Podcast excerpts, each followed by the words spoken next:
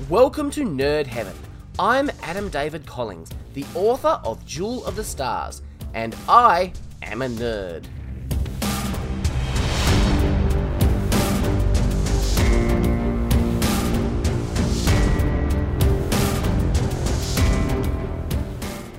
This is episode 55 of the podcast. Today we're talking about the Stargate Universe episode Water.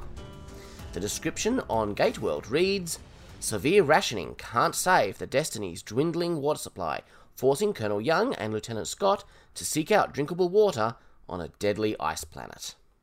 The story was written by Brad Wright and Robert C. Cooper and Carl Binder. The teleplay was written by Carl Binder. It was directed by William Waring and it first aired on the 30th of October 2009.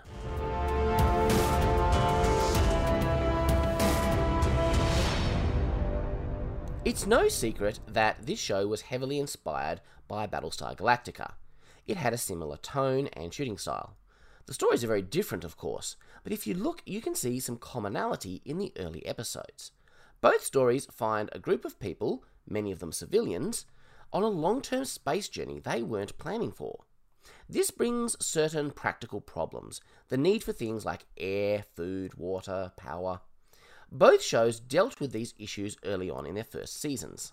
In fact, Battlestar Galactica had an episode dedicated to providing for the fleet's water needs. Like this one, it involved going down to a dangerous ice planet. The difference is that episode focused on recruiting people who would do the work. In that case, criminals on a prison ship. Here in Stargate Universe, we focus on the mission down on the planet. Similarities like this are to be expected when you're dealing with a space setting, but it's interesting to note them. So we've solved the air problem and the power problem, but water is still a concern. Greer is chatting with Riley, who tells a story of some trapped miners who survived by drinking their own urine. That's got to be a bad idea, since it's you know it's all the waste product that your body wants to get rid of. But it's even worse the water levels are going down faster than they should. Young has guards on duty, making sure nobody takes more than their share. It's a bit of a mystery. They've actually got half of what they had when they first arrived. Rush and Eli can't explain where the water is going. There's nothing wrong with the system. As far as Young is concerned, this is all moot. Now that the ship has recharged itself, they should just be able to dial Earth. And that is when Rush reveals that the ship has not recharged itself up to full. It's about 40% of original design capacity. Young thinks it's pretty clear that Rush is just pulling that number out of his butt. But he doesn't say butt. But Eli admits that he was actually the one to pull it out of his butt. It's an amusing moment, yet another episode that has humour in it. The humour in SGU is a different kind of humour. It's more character based humour. Moments that we laugh at but that could actually believably happen within the situation that the characters are in. And don't get me wrong, I've always enjoyed Jack's pithy one liners and Teal'c's awkward turns of phrase, but this type of humour fits much better in a more serious show like SGU. The show is not devoid of humour, it's just a different type of humour. Anyway, the point is, Rush is not making this number up. The ship is charged and functional, but it's not full and they still don't have the ability to dial Earth. Remember, it took the core of a planet to power the gate to travel from the Milky Way to Destiny. Even a zero point module wasn't enough. So it's not surprising that dialing back from this spaceship is not so easy. Young wants Rush to bring Brody on the problem because he's an engineer.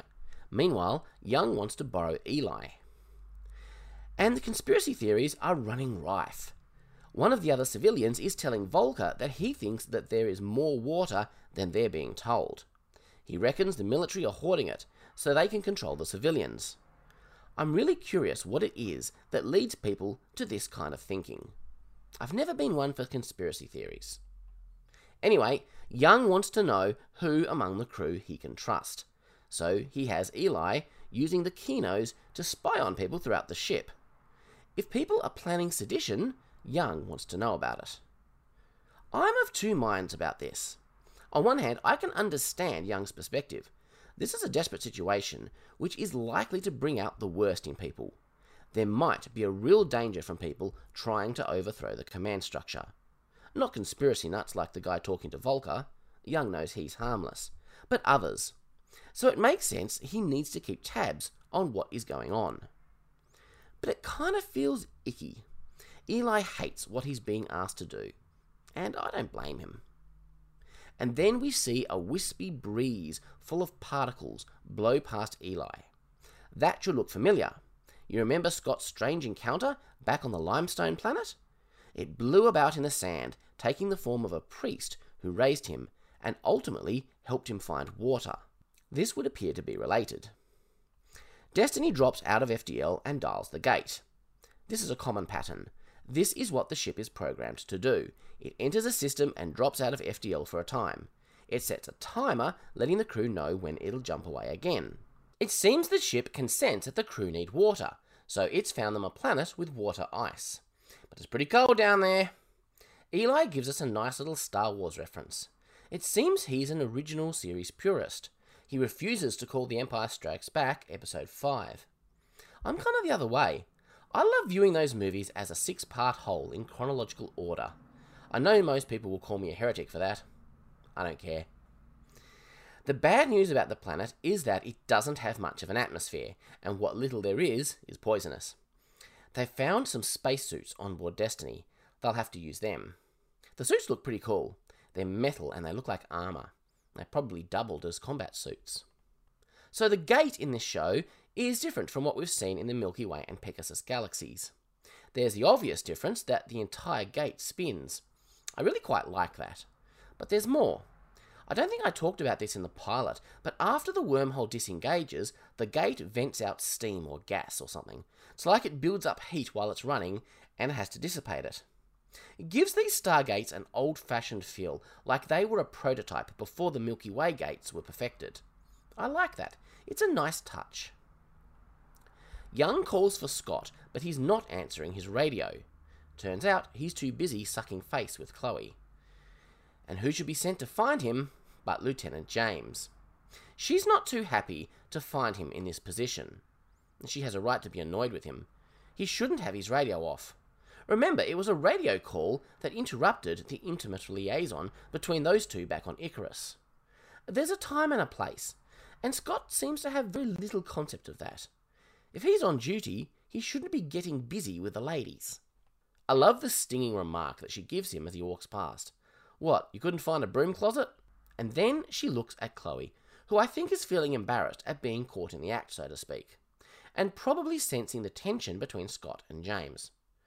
I don't know how much Scott has told her about them, and kind of gives her this half smile. Anyway, I think the smile conveys a kind of be careful, I've been where you are kind of sentiment. So far, they only have two working suits. It'll take more time than they have to repair any more. Dr. Lisa Park makes her first meaningful appearance on the show. She's been seen and mentioned in the past, but hasn't had much to do. The Stargate Command Wiki refers to her as a scientist, and she clearly has a doctorate. She seems to be an engineer, given the work she's doing. She was helping Rush repair the life support system back in air, and here she's repairing EVA suits and equipping the away team with ancient tools like a plasma cutter. Of course, there are plenty of engineers with doctorates. I've worked with a bunch in my day job. Young puts TJ in command while he and Scott are on the planet. That gives us some insight into the chain of command. I would have expected Greer to be the one, but I guess despite being a medic, TJ has the highest rank. Rush isn't impressed, but he doesn't argue. In his mind, he sees himself as the most important person on the ship, but I don't think he needs Young to validate him. He cares nothing for military chain of command. Let the soldiers go do what they do while he gets on with the important stuff. Is this the first time we get a first person view of travelling through the wormhole in SGU? I think it is. They're using the same visual effect that they used in later seasons of SG1 and Atlantis, although they may have recoloured it. I'm not sure. The visuals of the gate on the dark, icy planet are pretty spectacular to look at. Given how dark it is, the glow of the event horizon and the wisps of snow catching the light are quite beautiful. The first thing they do when they come through is to test the ice, which is smart. Sadly, it's full of dangerous chemicals. They're going to have to explore further into the planet to find pure water. Luckily, Eli has invented an anti grav trolley, like in Star Trek, using ancient technology. It'll allow them to carry a lot more ice than they could manage with their hands. And now, more bad news.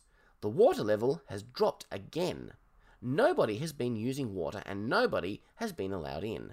So, what's happening to all the water? They ruled out a leak in the system, which only leaves one option someone or something is stealing the water. Young and Scott are a long way from the gate, but still haven't found any usable ice. This seems a little familiar. The expedition to the desert planet went a similar way. They had to travel a long way from the gate to eventually find what they were looking for. And this makes perfect sense. A planet is a big place. The ship shows there is water somewhere on this planet, but it may not be right next to the gate. TJ sees the wispy wind thing and it mimics her face, which is creepy but cool. There is a clear intelligence behind it. Meanwhile, Spencer has been hoarding food and water, so they dump him in the brig for Young to deal with when he gets back. Remember, he's been a bit of a loudmouth problem since the beginning. He was one of the ones who cornered Eli, believing that Young and Rush were hiding things from the rest of the crew. He's also the one who tried to incite a riot when they were holding the lottery when they thought the ship was going to burn up in a star. The water still doesn't come close to explaining the losses, though. I think TJ is already suspecting the wind monster. Good news though, Young and Scott have found a frozen waterfall, and it's pure. They can carve it up and haul it back to the gate. Greer is searching everyone's quarters for stolen rations. Chloe understands why this is necessary and doesn't complain. Franklin is pretty annoyed when he sees it, though. He was the one spreading his conspiracy theories to Volker earlier. Eli's response is pretty amusing when TJ shares what she saw tiny alien organisms that fly around in a cloud. Rush just takes it all at face value and nods like it's another day at the office. But these are Eli's first aliens. He's never encountered the Goa'uld, a Wraith, an Asgard, a Nox, or a Reetou, so he's a little freaked out. Again, this is logical, psychological realism, and he deals with it the only way he would. As a sci fi geek like the rest of us, he references a movie. What if they start bursting out of our chests? I'd probably try to calm myself the same way. Rush thought Scott was delirious when he first saw these aliens on the desert planet, but now he freely admits that he was wrong. I like that about Rush. For all his faults and his arrogance, he is capable of admitting when he is wrong. He wouldn't be worth anything as a scientist if he couldn't do that. There's a nice little moment between TJ and Rush. He acknowledges she's in charge, and she says that she wants his advice. This whole thing is quite outside her area of experience. She's handling it pretty well. I wonder if she's ever been in a position of command before. Gorman spots the alien cloud and shoots at it with a pistol. Pretty silly thing to do. Of course, it does nothing to hurt the cloud, but it senses hostile intent and attacks the guy. Hundreds of little creatures the size of a grain of sand attacking you, ripping apart your skin. It looks like a horrific way to go. But apparently he's not dead. TJ is treating him. They're not sure if he will come out or not. They seem to have a good system for unloading the sled so they can get it back through the gate as quick as possible. Rush and Eli have a significant disagreement about how to deal with those creatures and what to tell Young about them. I'm afraid I have to side with Rush on this one. They desperately need that ice. That's vital. There's not a whole lot Young can do on the ship that isn't already being done. Greer is ready to go hunt down the cloud and kill it with a flamethrower, assuming that does any good. Eli seems to be kind of on the same page. TJ thinks the cloud may have acted in self defense, which of course it did. I think they all need to take a breath and cool down for a second. If they go and attack those things now, they could just make it worse. Maybe this is the Star Trek fan in me talking, but what they really need to do is understand the creature and try to communicate. The primary danger it represents right now is the stealing of the water. It's only ever attacked when provoked. Attack may become necessary, but they're a long way from that now. And Rush seems to understand that. The aliens can make themselves seem invisible like vapor. That means there's a lot more of them on the ship than we realized, and they're growing exponentially.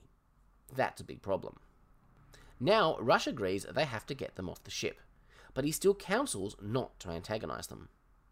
I find it amusingly ironic that Scott is talking about how maybe they'll find a planet later on with a lake right next to the Stargate because they deserve a break. And at that moment, he falls through the ice. Now this has become a rescue mission. He's wedged in so good that Young can't pull him out. To make things even worse, the ground starts to shake. Eli points out that they're all lying to each other over the radio, downplaying the severity of their problems. And it's silly because they all know each other is lying. There's no reason they can't be honest about how their situations are. They just need to be wise regarding what they do about it. For example, Young not hurrying back to the gate when he needs to be harvesting the ice. Scott's situation gets worse when another tremor hits, and now he's losing suit pressure. James tells Chloe the bad news. She thought she'd like to know. And now Chloe joins Rush, Eli, and TJ. That's actually the last thing anyone needs. She reacts just like you'd expect her to when she hears Rush suggested that Young might have to leave Scott behind. Of course, Young picks up on the truth. The only thing Rush cares about is that the ice makes it to the ship. Greer traps the cloud in an airtight room. They can't get out. It doesn't take long for them to get annoyed, and they're starting to escape, probably cutting through the metal door like they cut through Gorman's face. Young and Scott are facing the very real dilemma of when it's time to leave Scott behind. They both know it may come to that, but Young hasn't given up yet. There's still time to get trying. But they have to think. They need a new approach. When Scott loses consciousness, Young just reverts to the old plan, trying to pull him out. I guess with all the rumbling going on, the pressure might have loosened a little. Young managed to wake Scott by talking to him through the radio, and he helps to climb out the last little bit. If Scott had passed out from lack of oxygen, I doubt Young could have awoken him just by yelling. It seems a bit unlikely. TJ is going to use the water as bait to lure the cloud off the ship. There's a tense moment between TJ and Greer where she admits she doesn't trust him. He's a little too trigger happy. They send the bugs through the gate to the ice planet. That's actually a good place for them, given how much they like water. As they go, they form the shape of Scott's face, maybe a final farewell to him after their encounter on the desert planet. I've got to wonder though, they don't seem to have been well suited for that planet. There wasn't much water there. Maybe that's why they were so desperate to follow everyone back to Destiny. So they've solved both of their problems just in time before Destiny jumps back into FTL. Young goes to see Spencer in the brig. He says if you step out of line one more time, I'll have to deal with you. Spencer claims to understand, but Greer doesn't think he does. Do I understand? What exactly is Young saying here? Is he going to space the guy if he acts up again? Maybe. The episode closes with a sad acknowledgement that Gorman died from his injuries. So, as far as I remember, this is the last we'll see of the Wind Aliens. So here's a question. Do you think this was the originally planned payoff to Air Part 3? Or do you think they had something else in mind? The reason I ask is that the behaviour of the alien swarm seems very different in this episode. When we first saw them, they seemed highly intelligent as well as benevolent. They saved Scott's life and helped him to find the lime he needed. We also saw they had the ability to telepathically project images into Scott's mind, kind of an attempt to communicate, perhaps. In this episode, they seem more animalistic. Their only concern seemed to be reproduction and the consumption of water. But that raises another question in my mind. Was the swarm actually responsible for the visions? Is it possible there was another alien presence on that desert planet? In Air Part 3, we saw the swarm spin around in the sand and draw up the water that woke Scott. But perhaps the swarm was being controlled by something else, something much more intelligent. Our characters will be experiencing some powerful forces as the story continues. So who knows? We may never get the answers now. That was a good episode, a good solid science fiction story. Honestly, there are very few, if any, episodes of this show that I didn't like. I think this is the last of the survival stories we'll have for a while. We'll be moving into a new phase of Stargate Universe from here.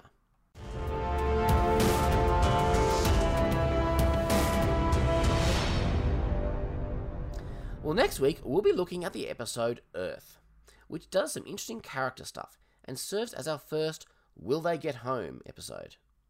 Let's see if SGU can do a better job with that concept than Star Trek Voyager generally did. Please consider giving this podcast a review on iTunes, even if you listen elsewhere. I'm an Android guy myself, but iTunes reviews are especially helpful to podcasters. And if you're an iPhone user, it's apparently very easy to do directly from your phone. Have a great two weeks. Live long and prosper. Make it so.